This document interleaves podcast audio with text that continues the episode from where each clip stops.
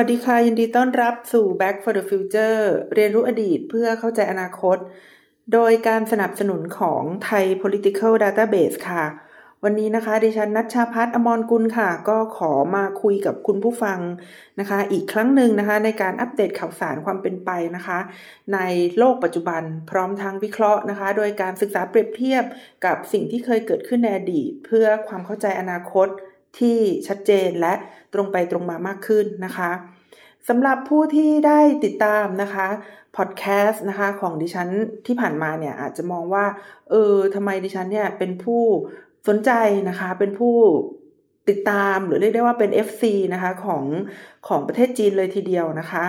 ส่วนหนึ่งก็เป็นเพราะว่าดิฉันคิดว่าบางเรื่องมันหาอ่านได้ยากนะคะ คือคือมันจะมีบทวิเคราะห์นะคะเอ่อที่ ที่เป็นแบบหนึ่งอะค่ะ ที่เป็นแบบเชิดชูนะคะ หรือว่าให้กำลังใจหรือว่าพยายามที่จะให้ประเทศไทยของเราเนี่ยนะคะ เดินตามอย่างแนวทางการพัฒนาแบบจีน หรือที่เขาเรียกว่า China Model นะคะ แต่ว่าในอีกทางหนึ่งเนี่ยมันก็น่าสนใจที่ว่ามันมีบางด้านนะคะ มันมีบางด้านที่คนเนี่ยไม่ค่อยพูดนะคะ แล้วก็ต้องบอกเลยว่าดิฉันก็ใช้การติดตามเนี่ยนะคะ ค่อนข้างที่จะ ยากก็คือซับซ้อนพอสมควร วิธีการที่ดิฉันทำโน้ตของการจัดทำพอดแคสต์เนี่ยนะคะ ก็คือว่า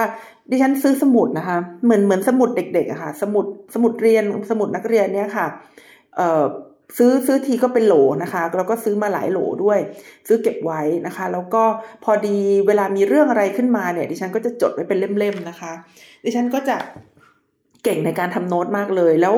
เออพอดแคสต์ของดิฉันเนี่ย มันก็สองปีกว่ามาแล้วเนี่ยนะคะ ทักษะในการอ่านในการจทย์เนี่ยนะคะ มันก็ดีขึ้นมาเรื่อยๆนะคะ แล้วก็วันนี้นะคะ ดิฉันก็ได้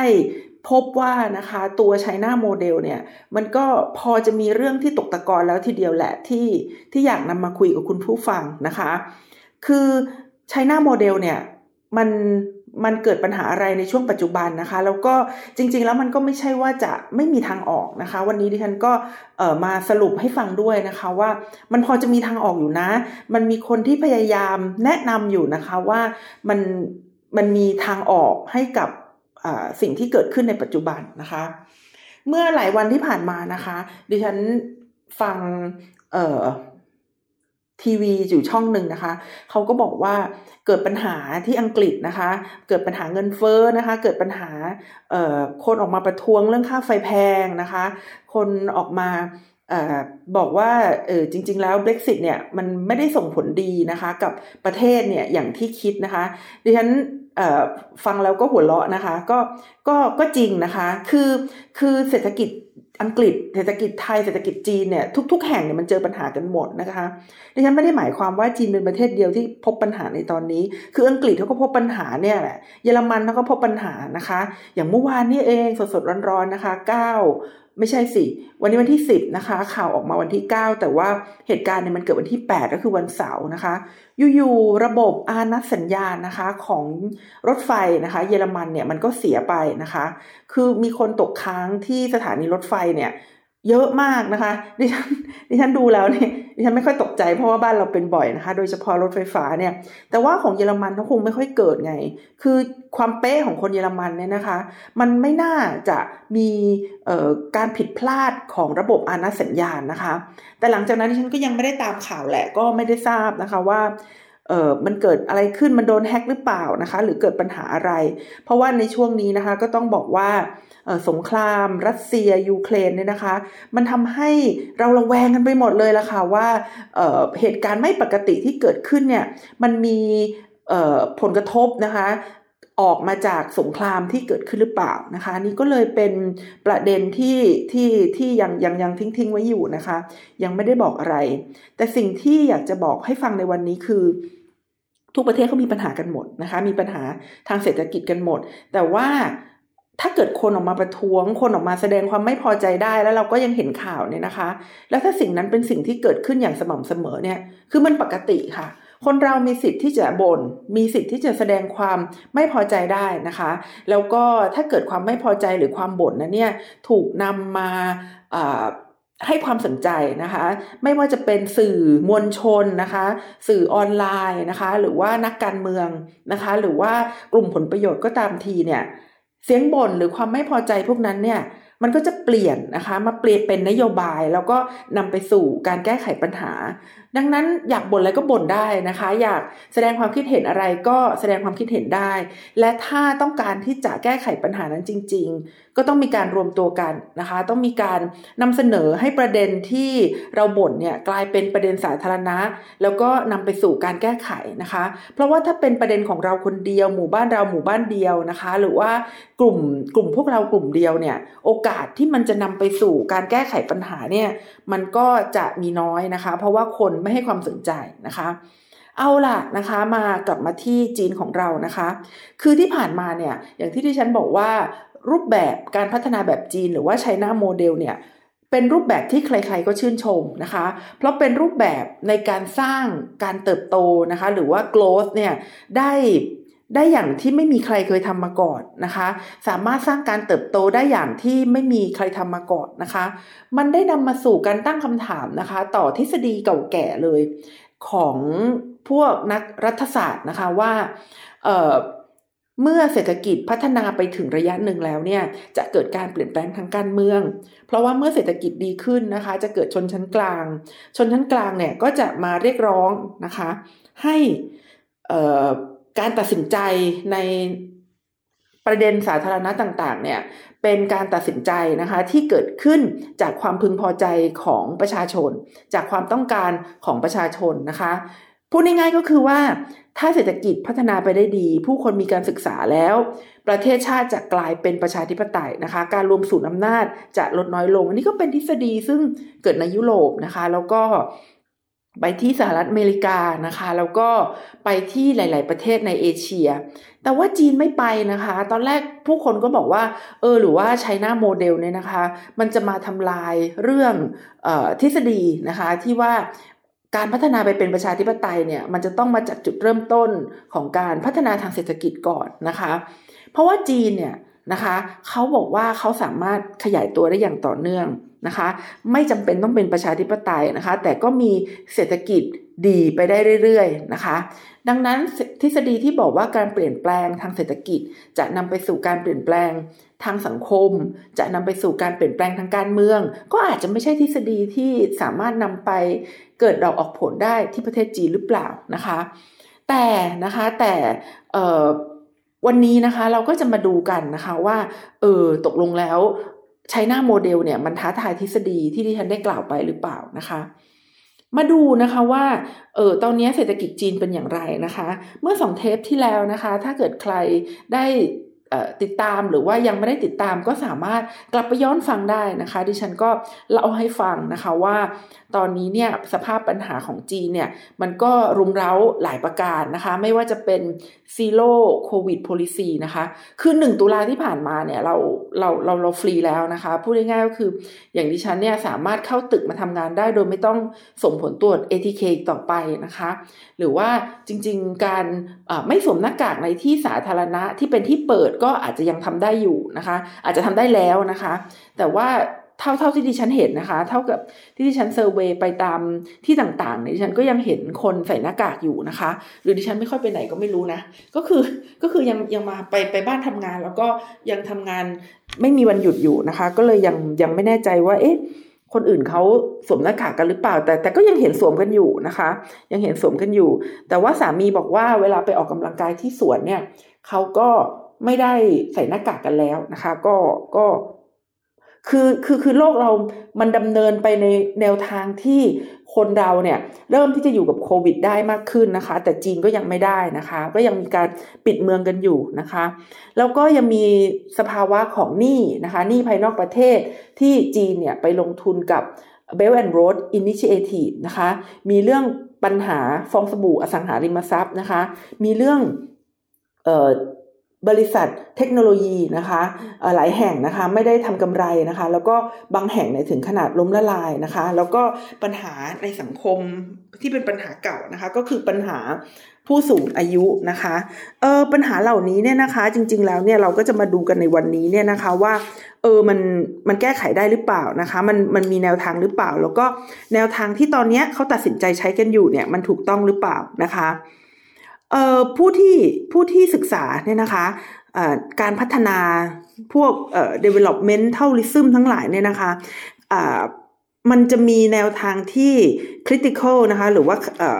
วิพากษ์วิจารณ์นะคะ แนวทางที่วิพากษ์วิจารณ์คนหนึ่งเนี่ยนะคะเขาชื่อ Albert Hirschman เนี่ยนะคะ Albert Hirschman เป็น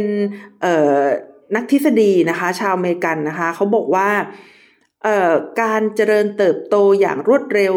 ทุกๆการเจริญเติบโตนะคะ จะนำไปสู่การเติบโตที่ไม่สมดุลนะคะ การเจริญเติบโตที่รวดเร็วนะคะ ทุกๆการเติบโตจะนำไปสู่การเติบโตที่ไม่สมดุลนะคะ แล้วก็จะสร้างปัญหาอื่นๆไปด้วยนะคะ Albert Hirschman เนี่ยเขาบอกว่านะคะ การเติบโตเนี่ยนะคะมันจะต้อง เกิดควบคู่ไปกับการเปลี่ยนแปลงทางสถาบัน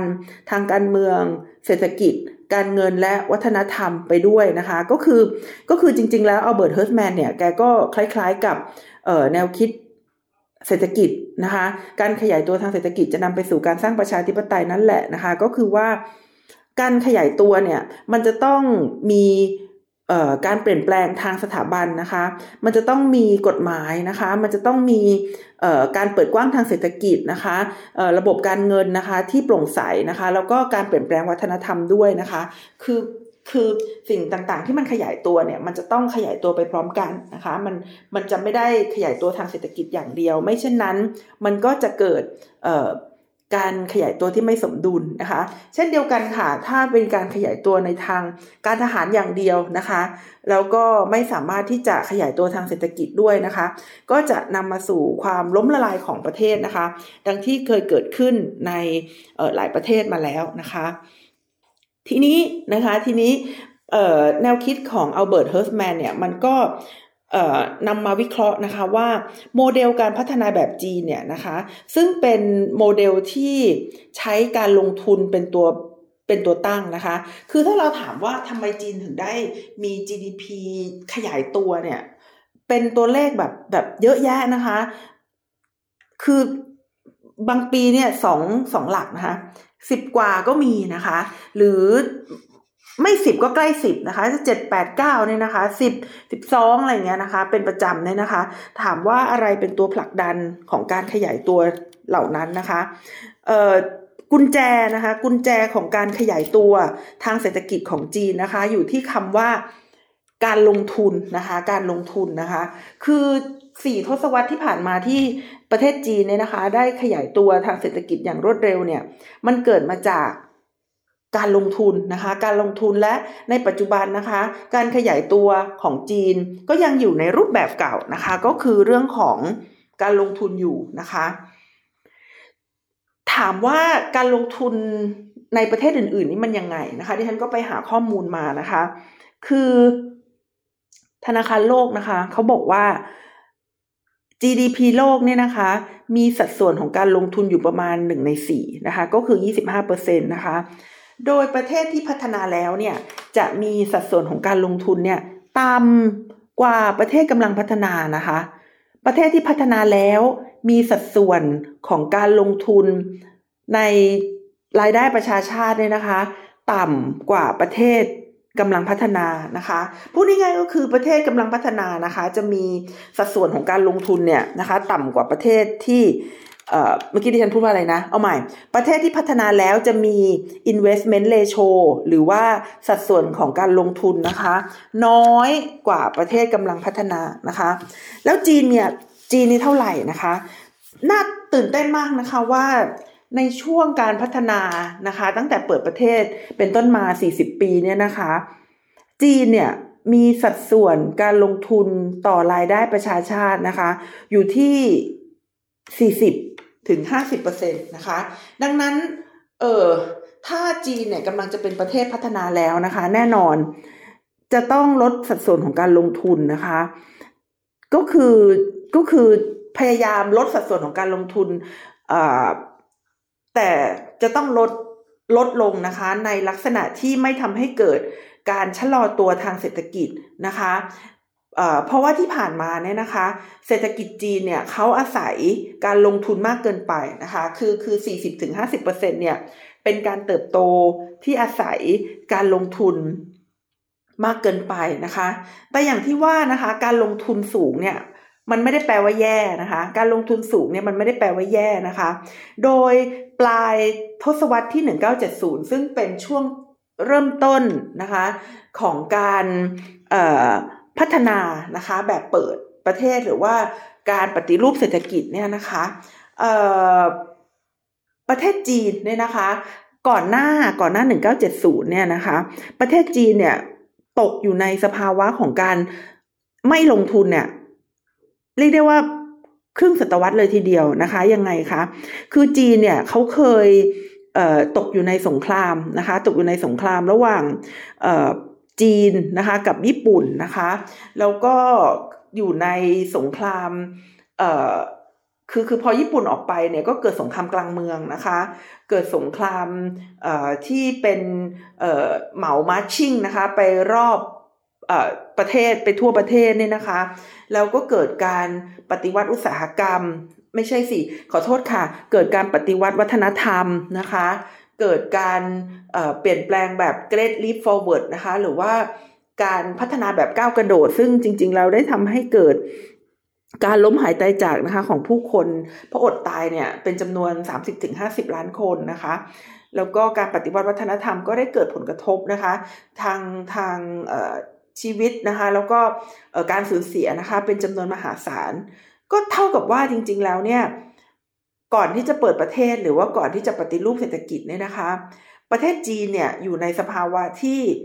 มีการลงทุนต่ำเกินไปนะคะโดยเฉพาะอย่างยิ่งเนี่ยในระบบสาธารณูปโภคต่างๆนะคะ เวลาเราพูดถึงสาธารณูปโภคเนี่ยเราก็จะพูดถึงพวก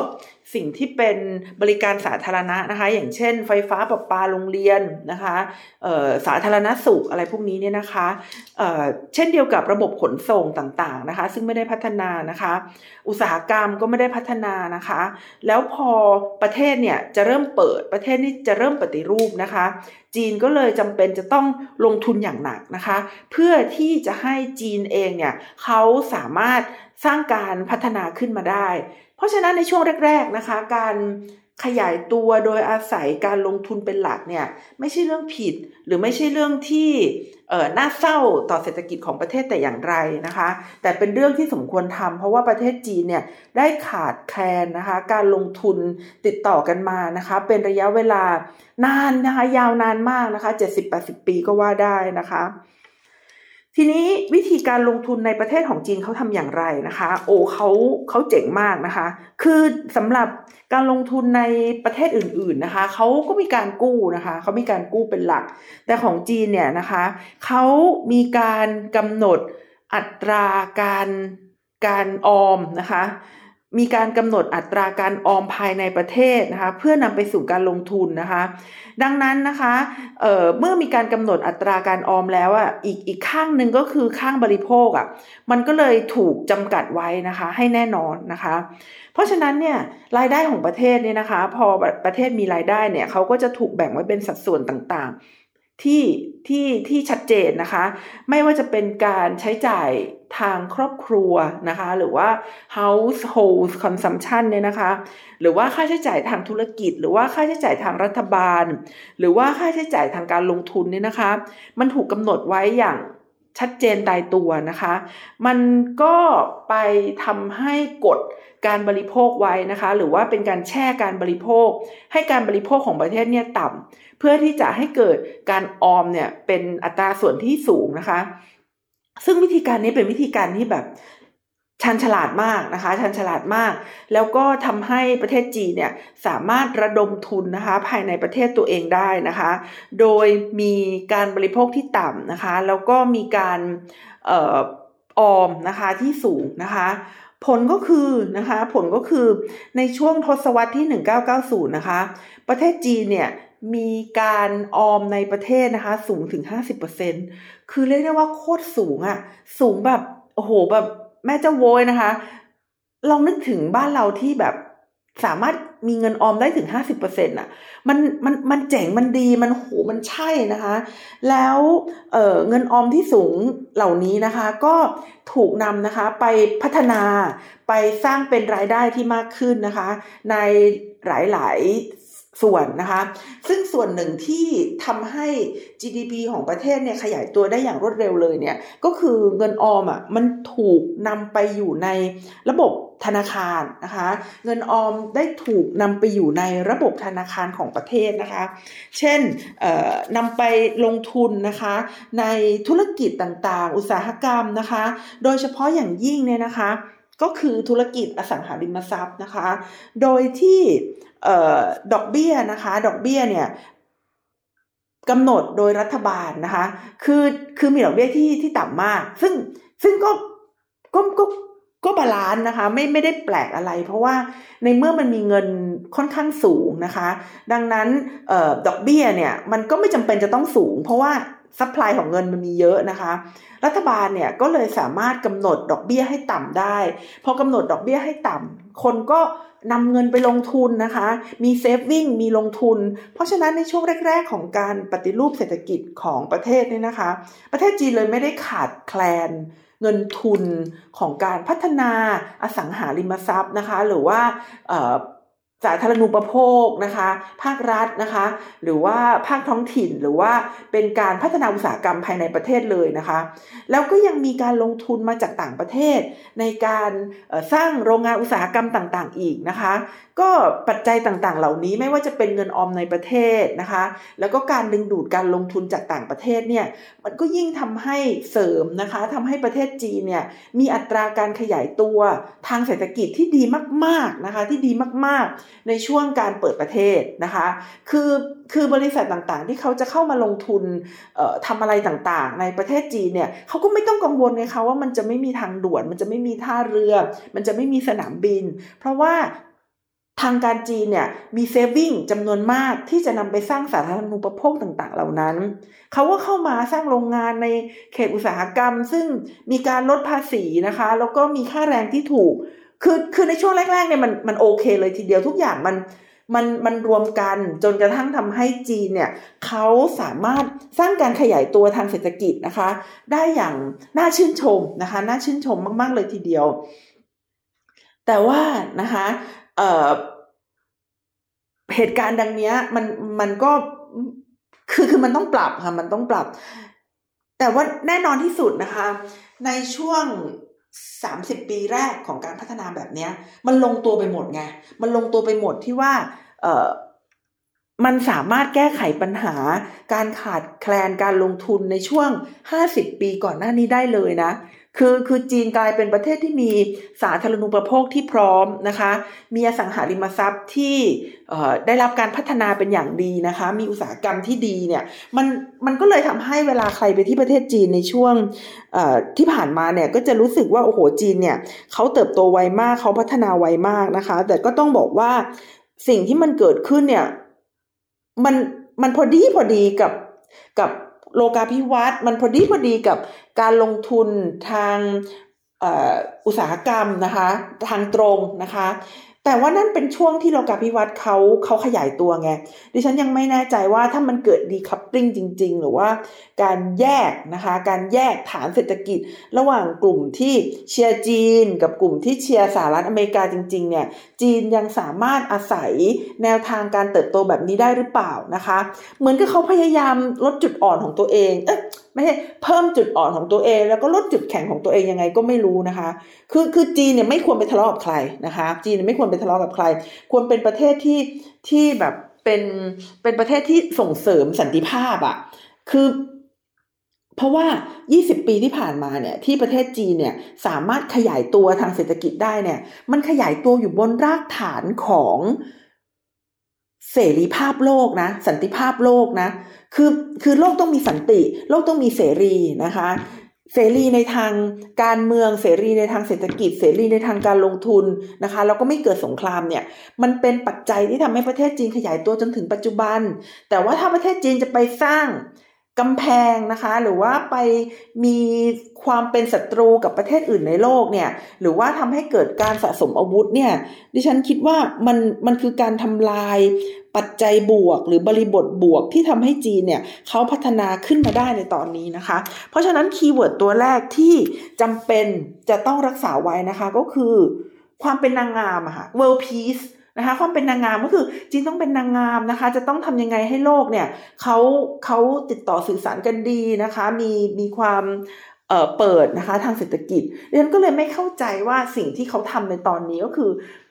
การดำเนินนโยบายที่ค่อนข้างก้าวร้าวมากขึ้น aggressive มากขึ้น แล้วก็มีเป้าหมายทางการเมืองชัดเจนมากขึ้นเนี่ยมันมันไม่น่าจะดีกับการพัฒนาเศรษฐกิจ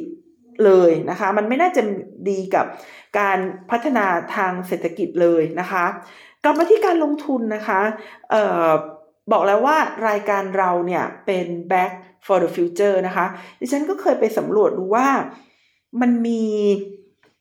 ประเทศใดในโลกหรือเปล่านะคะ ที่เคยมีการขยายตัวทางเศรษฐกิจดีนะคะ แล้วก็ ตกหลุมพรางสงันนะคะ ไม่สามารถไปได้สงันนะคะ ปรากฏว่ามันมีอยู่ทั่วไปเลยนะคะ อย่างเช่น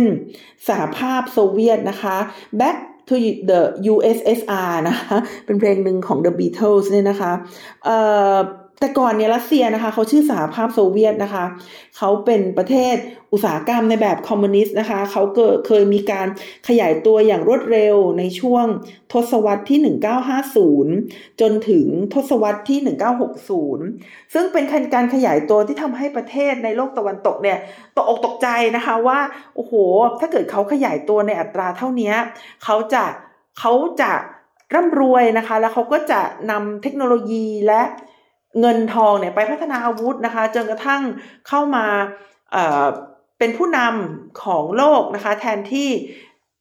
การพัฒนาเศรษฐกิจแบบทุนนิยมที่มีสหรัฐอเมริกาเป็นศูนย์กลางหรือเปล่านะคะ นอกจากสหภาพโซเวียตแล้วเนี่ยนะคะ ก็ยังมีญี่ปุ่นอีกนะคะ ญี่ปุ่นเนี่ยในช่วงทศวรรษที่ 1970 นะคะ ถึงทศวรรษที่ 1980 แต่ทั้งสองประเทศนี้ก็ประสบกับ ความล้มเหลวนะคะ คือคือคือในช่วงนั้นเนี่ยมันเกิดการขยายตัวอย่างรวดเร็วในในสหภาพโซเวียตและจีเอ่อและญี่ปุ่นนะคะ แต่ผลสรุปของสหภาพโซเวียตก็คือว่ามันล่มสลายนะคะในยุค 1980 นะคะ คือคือไม่มีอีกแล้วนะคะสหภาพโซเวียตนะคะ แล้วก็ญี่ปุ่นเองเนี่ยนะคะก็เกิดสภาวะที่ถึงแม้ว่าประเทศจะไม่ได้ล่มสลายนะคะ แต่เกิดเป็น ทศวรรษแห่งการสูญเสียหรือว่าที่เขาเรียกว่า lost decade นะคะ เกิดขึ้นตั้งแต่ประมาณทศวรรษที่ 1990 เนี่ย จนกระทั่งปัจจุบันนะคะ จนกระทั่งปัจจุบันเขาก็บอกว่าญี่ปุ่นเนี่ยยังไม่ได้ออกจาก the lost decade เลยนะคะ ยังอยู่ในทศวรรษแห่งความสูญเสียอยู่เลยนะคะ มันเกิดอะไรขึ้นกับ 2 ประเทศนี้นะคะ มันเกิดอะไรขึ้นกับ 2 ประเทศนี้ ก็คือนะคะ เอ่อ มัน มันเกิด เอ่อ ภาวะ ทางตันนะคะคือคือพอมันขยายตัวไปในจุดหนึ่งเนี่ยแล้วถ้ามันไม่มีการเเปลี่ยนแปลงรูปแบบของการขยายตัวเนี่ยนะคะ มันมันคือไงคือคือสองประเทศนี้นะคะ มันมีการลงทุนในอัตราส่วนที่สูงมากนะคะ และพอมันลงทุนไปมาก ๆ เนี่ย จนมันไม่ สมดุลกับการบริโภคนะคะ มันก็เกิดสภาวะที่ที่เศรษฐกิจอะชะงักงานนะคะ เกิดเป็นปัญหานะคะเอ่อดังนั้นเนี่ยนะคะ ถ้าจีนเนี่ยเขาดูความล้มเหลวของสองประเทศนี้นะคะ จริง ๆ บราซิลด้วยนะ จริง ๆ บราซิลด้วย แต่ว่าบราซิลเนี่ยมันมีปัญหาอื่น ๆ ในประเทศเยอะ ดิฉันก็เลยยังคิดว่า สองประเทศที่น่าจะเป็นตัวแทนของการเติบโตอย่างรวดเร็ว แล้วก็แล้วก็ตายไปเลยเนี่ยนะคะ น่าจะเป็นสหภาพโซเวียตกับญี่ปุ่นมากกว่า เพราะว่าบราซิลมันมีอีกปัญหาอื่น ๆนะคะ เดี๋ยวเอาไว้ที่ฉันจะรวบรวมได้ได้ดี ๆ แล้วไว้จะมาเล่าให้ฟังนะคะ คือนะคะ ถ้าดูตาม แนวทางการพัฒนาที่ประสบปัญหาของสองประเทศนี้นะคะ เราจะเห็นว่าเมื่อประเทศนะคะสามารถเเปลี่ยนแปลงเปลี่ยนแปลงรูปแบบทางเศรษฐกิจให้ไปเป็นรูปแบบของการลงทุนมากขึ้นนะคะ พอมันถึงจังหวะหนึ่งเนี่ยมันต้องปรับนะคะ มันต้องปรับรูปแบบให้ให้โยกไปอีกข้างหนึ่งนะคะ ก็คือ การบริโภคนะคะคือคือคือสลับจากการลงทุนเนี่ยไปเป็นการบริโภคให้มากขึ้นนะคะ เพราะว่าเพราะว่านะคะจุดจุดจุดจุดที่มันเจ๊งจะอยู่ตรงนี้นะคะ ตั้งใจฟังให้ดีๆ คือ ถ้าการลงทุนเนี่ยนะคะ มันเกิด มันเกิดผลนะคะ ที่น้อยกว่าราคาของแรงงานและทรัพยากรที่เอามาใช้นะคะ จะเกิดสิ่งที่เรียกว่าการลงทุนที่ไม่ก่อให้เกิดผลิตภาพนะคะ การลงทุนที่ไม่ก่อให้เกิดผลิตภาพนะคะ นี่จะพุ่งสูงขึ้นเร็วกว่า GDP นะคะ นี่จะพุ่งสูงขึ้นเร็วกว่า GDP ดิฉันพูดอีกทีนะคะ คือถ้าเกิดการลงทุนเนี่ยมันทำให้ได้ผลนะคะน้อยกว่า ราคาของแรงงานและทรัพยากรที่เอามาใช้เนี่ยนะคะ มันจะเรียกว่าการลงทุนที่ก่อให้เอ่อที่ไม่ก่อให้เกิดผลิตภาพ หรือว่าภาษาอังกฤษเรียกว่า non productive investment นะคะ non productive investment การลงทุนที่ไม่ก่อให้เกิดผลิตภาพนะคะนี่มันจะเพิ่มขึ้นเร็วกว่า GDP นะคะ นั่นก็คือในช่วงปี 2006 นะคะ จนถึง 2009 นะคะ ของของจีนนะคะ เอ่อคือจีนเนี่ยกลายเป็นพอลงทุนไปมากๆ มันกลายเป็นหนี้นะคะ มันกลายเป็นหนี้เอ่อสัดส่วนหนี้นะคะ มันมันคือร้อยห้าสิบเปอร์เซ็นของ GDP นะคะ แล้วก็สูงขึ้นกลายเป็นสองร้อยแปดสิบเปอร์เซ็นของ GDP นะคะ คือ ในช่วงหนึ่งจีนมีการขยายตัวของ GDP มากขึ้นก็จริง แต่บางช่วงนะคะ จีนก็มีการขยายตัวของหนี้แบบแบบเร็วมากแบบที่โคตรเร็วแบบที่ไม่เคยเกิดขึ้นที่ไหนมาก่อนนะคะ แล้วหนี้นี่มันมาจากไหนนะคะ มันมันซับซ้อนนิดนึงตั้งใจฟังนิดนึงนะคะนี่มันมาจากการลงทุนภาคเอกชนนะคะ อย่างที่ที่ฉันบอกว่ารัฐบาลสามารถกำหนดดอกเบี้ยได้ไง ดังนั้นเอกชนนะคะก็เลยสามารถนำไปลงทุน ลงทุนในภาคอสังหาริมทรัพย์นะคะ เพื่อการเก็งกำไร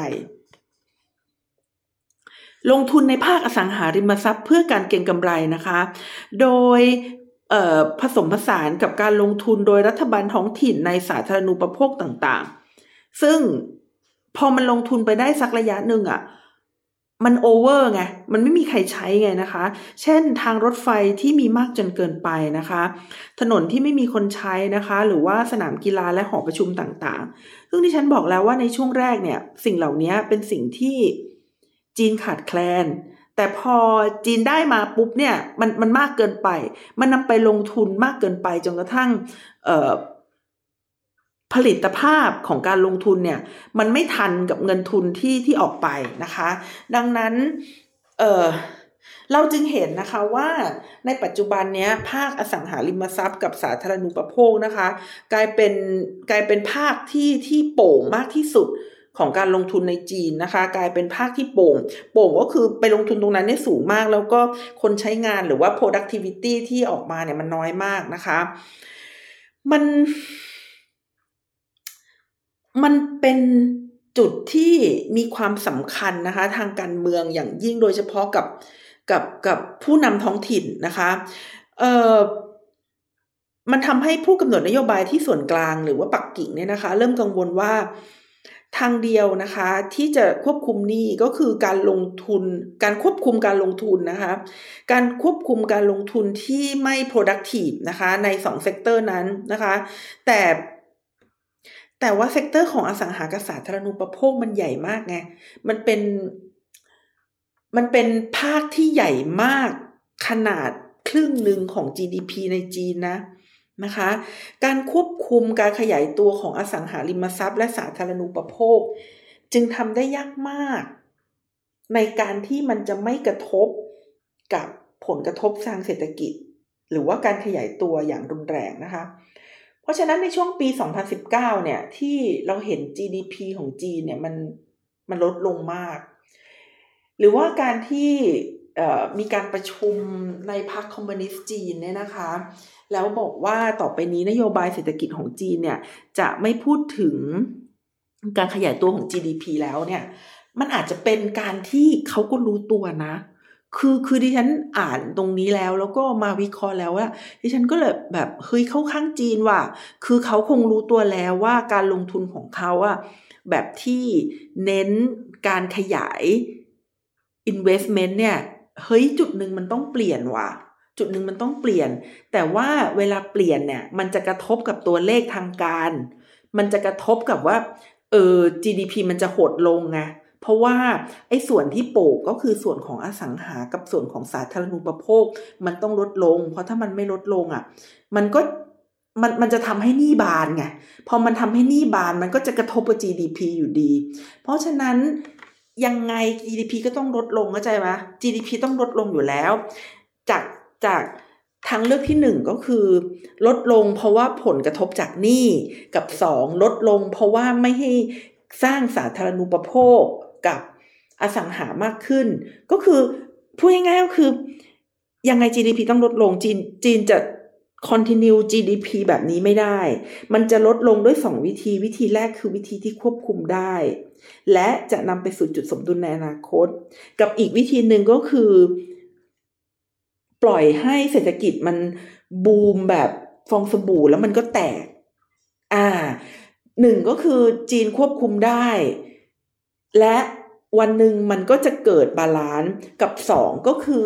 ควบคุมไม่ได้แล้วในที่สุดมันก็จะทำให้ฟองสบู่แตกดิฉันคิดว่าทางการจีนน่าจะ น่าจะใช้วิธีการที่ควบคุมนะอย่างปีที่แล้วเนี่ยนะคะมีมีความพยายามมุ่งมั่นนะคะ ของทางการจีนเนี่ยที่เขาจะลดลดลดหนี้จากการลงทุนนะคะ แต่บริษัทอสังหาก็เครียดไงคือ คือปกติบริษัทอสังหาของจีนเนี่ยเขาใช้วิธีการคล้ายๆกับสิ่งที่เราอาจจะเรียกว่าเป็นเป็นแชร์ลูกโซ่นะคะ ก็คือก็คือกู้เงินนะคะ กู้เงินมาสร้าง พอยังสร้างไม่เสร็จแต่ขายโครงการได้หมดแล้วได้เงินจำนวนหนึ่ง ก็เอาเงินจำนวนนั้นไปสร้างโครงการใหม่ไปเรื่อย ๆ นะคะ คือคือพอทางการจีนต้องการที่จะลดหนี้ก็ลดลด โครงการลงนะคะลดโครงการสังหาลงนะคะหรือว่าจำกัดความง่ายในการกู้ลงเนี่ยนะคะทำให้บริษัทอสังหาต่างๆเนี่ยมีเงินที่ตึงตัวมากขึ้นนะคะ เพราะว่ากู้ยากมากขึ้นนะคะ แต่ก่อนเนี้ยบริษัทอสังหาเนี่ยใช้เงินกองทุนเหล่านี้เนี่ยนะคะ มาซื้อที่ดินให้มากที่สุดนะคะ แล้วก็ความเสี่ยงต่ำมากนะคะ แต่ แต่วิธีการแบบนี้มันเยอะไปไง คือคือมันประมาณ 20%ถึง 30%ของกิจกรรมทางเศรษฐกิจเลยนะ มันเยอะไปนะคะ แล้วมันมันคนก็ซื้อไม่ทันอะ คนเก็งกำไรไม่ทันอะ คือคือคือเวลาเราจะเก็งกำไรได้อะของนั้นมันต้องขาดแคลนในตลาดนิดนึงปะใช่ไหมคะ อย่างเช่น พระสมเด็จซึ่งไม่ผลิตออกมาแล้วเนี่ยอาจจะเก็งกำไรได้ แต่ว่าสิ่งที่เขาผลิตออกมาเรื่อยๆ เนี่ย มันเก็งกำไรยากไง มันราคามันก็จะประมาณนั้นแหละนะคะ เพราะว่าเออ supply มันมันมันเพิ่มขึ้นได้เรื่อยๆอะราคามันจะไม่ไม่สูงมากนะคะ วันหนึ่งเนี่ยนะคะ มันก็เลยเกิดผลกระทบทางเศรษฐกิจนะคะ และปัญหาเนี่ยมันจะกระเด็นนะคะ ไปที่เศรษฐกิจตัวอื่นนะคะ อย่างเช่นเนี่ยที่เห็นในช่วงปีนี้เลยนะคะ คือมันกระทบกับ local government นะคะหรือว่ารัฐบาลท้องถิ่นนะคะรัฐบาลท้องถิ่น ซึ่งเคยมีรายได้หลักจากการขายที่ดินการพัฒนาที่ดินเนี่ยพออสังหาริมทรัพย์มีปัญหานะคะ ก็กระทบกับกิจการต่างๆ ขององค์กรปกครองส่วนท้องถิ่น ไม่ว่าจะเป็นเงินเดือนของ ของเจ้าหน้าที่นะคะ รายได้ต่างๆที่ลดลงนะคะ สวัสดิการที่ให้กับประชาชนลดลงนะคะ ค่าใช้จ่ายต่างๆ ก็ไม่สามารถที่จะหาเงินนะนะคะมามาเป็นค่าใช้จ่ายต่างๆได้นะคะ ซึ่งรัฐบาลในส่วนกลางเนี่ยเขาทำอะไรไม่ได้มากนะคะ กับกับกับการชะลอตัวทางเศรษฐกิจครั้งนี้นะคะเขาเออคือคือ คือมันสายไปแล้วนะคะ ในการที่จะลดราคา ตอนนี้กลายเป็นว่าราคาต้นทุนเนี่ยมันสูง แล้วก็บริษัทอสังหาต้องขายในราคาสูงนะคะ แต่ว่ามันขายไม่ได้เพราะมันสูงเกินไปนะคะ มันก็เลยจะเกิดเป็นฟองสบู่แล้วถ้าสายป่านไม่ยาวพอนะนะคะเออสายป่านไม่ยาวพอเนี่ยมันมันก็จะล้มกันไปหมดนะคะเออ รัฐบาลเขาก็ไม่ได้ไม่ทำอะไรนะเขาก็พยายามอุดช่องว่างของการชะลอตัวทางเศรษฐกิจเหล่านี้เนี่ยนะคะ โดยการลงทุนในสาธารณูปโภคนะคะ แล้วก็ได้เป็นนโยบายส่งไปให้กับรัฐบาลท้องถิ่นด้วยนะคะ แต่รัฐบาลท้องถิ่นจะทำอะไรได้นะคะ เพราะว่าการสร้างสะพานมากขึ้นหรือว่ารถไฟฟ้าความเร็วสูงมากขึ้นเนี่ย มันเป็น non productive investment อะคือคือคือคือมันเป็นสิ่งที่พอลงทุนแล้วมันทำให้เกิดรายได้กลับคืนมาเนี่ยลดลงเรื่อยๆนะคะ ในช่วงแรกเนี่ยมันโอเคอย่างที่ที่ฉันบอกอะในช่วงแรกมันโอเคนะคะ แต่ว่าในในในช่วงหลังเนี่ยนะคะ เออมันมันเป็นไปไม่ได้นะคะ มันทำให้เกิดหนี้นะคะ แล้วก็ทรัพยากรต่างๆ เนี่ย มันจะถูกนำไปใช้แบบที่ยังไงอะคือคือ คือไม่ถูกที่ถูกเวลา คือเป็นถนนควายเดิน ถ้าถ้าในบ้านเราก็จะเรียกประมาณนั้นนะคะ คือไม่ได้ถูกนำไปใช้สร้างโอกาสทางเศรษฐกิจได้เท่ากับต้นทุนของสาธารณูปโภคนั้นนะคะเอ่อรัฐบาลเนี่ยก็พยายามเพิ่ม consumption ในประเทศนะ คือคือเขาไม่ได้นิ่งนะ คือปัญหานี่มันเยอะมากกว่าที่เราเราเห็นนะ แล้วมันต้องอาจจะมีการปรับโมเดลทางเศรษฐกิจเลยนะคะ รัฐบาลก็เลยพยายามเพิ่ม consumption หรือว่าเพิ่มการบริโภคในประเทศนะคะ ซึ่งเอ่อถ้าเพิ่มคอนซัมชันเนี่ยนะคะ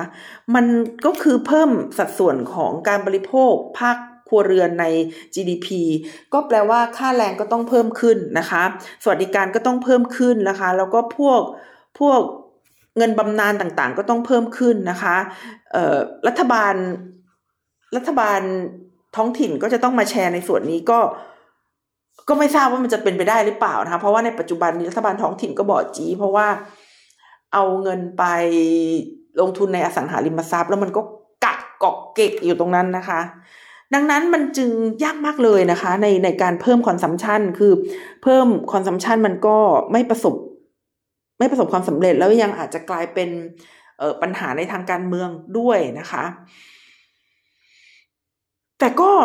ไม่ได้หมายความว่าปัญหานี้มันจะแก้ไม่ได้นะคะ แต่ว่ามันแค่อาจจะยากนะคะทางเลือกที่สามเป็นยังไงนะคะ ทางเลือกที่สามก็คือต้องอาจจะยอมให้ GDP หล่นนะคะ ประมาณสองถึงสามเปอร์เซ็นตนะคะ แต่ว่าในการให้ GDP หล่นเนี่ยมันต้องเป็นการ GDP หล่นในเรื่องของภาครัฐนะคะ โดยที่กระทบกับภาคเอกชนนะคะ หรือครอบครัวน้อยที่สุดนะคะ ดังนั้นนะคะโดยสรุปแล้วเนี่ยเราจึงเห็นว่านะคะ การขยายตัวทางเศรษฐกิจของจีนเนี่ยที่ผ่านมาเนี่ยมันเป็นการขยายตัวที่อยู่บนพื้นฐานของ investment นะคะหรือว่าการลงทุนเป็นสัดส่วนใหญ่นะคะของของรายได้ประชาชาตินะคะ ซึ่งแน่ดีเนี่ยมันประสบความสำเร็จนะคะ แต่ในปัจจุบันเนี่ยมันเป็นการสร้างภาระของประเทศนะคะ แต่ก็ไม่ได้หมายความว่าประเทศเขาจะไม่รู้หรือไม่ได้แก้ไขปัญหานะคะ สิ่งที่ทำอยู่เนี่ยก็เป็นวิธีการที่เขาพยายามที่จะปรับโมเดลของการขยายตัวนะคะ กลับมาที่บ้านเรานะคะ ก็คือว่าสรุปแล้วเนี่ยมันไม่มีแนวทางการพัฒนาแบบใดที่ดีที่สุดนะคะ มันมีแต่แนวทางการพัฒนาที่สอดคล้องกับสถานการณ์ในช่วงนั้นๆ แล้วเราก็หยุดไม่ได้เลยทีเดียวที่จะ ตามหาว่าวิธีการพัฒนาแบบไหนเนี่ยจะเหมาะกับเราที่สุดนะคะ เพราะว่าทุกๆวันที่เปลี่ยนแปลง รูปแบบการพัฒนาเศรษฐกิจก็จะต้องเปลี่ยนไปนะคะ ตามปัญหาของโครงสร้างทางเศรษฐกิจที่เกิดขึ้นในแต่ละช่วงนะคะ ค่ะสำหรับวันนี้นะคะ ดิฉันนัชชาพัฒอมรกุลค่ะ ก็ขอลาคุณผู้ฟังไปก่อนนะคะ พบกันใหม่วันจันทร์หน้า สวัสดีค่ะ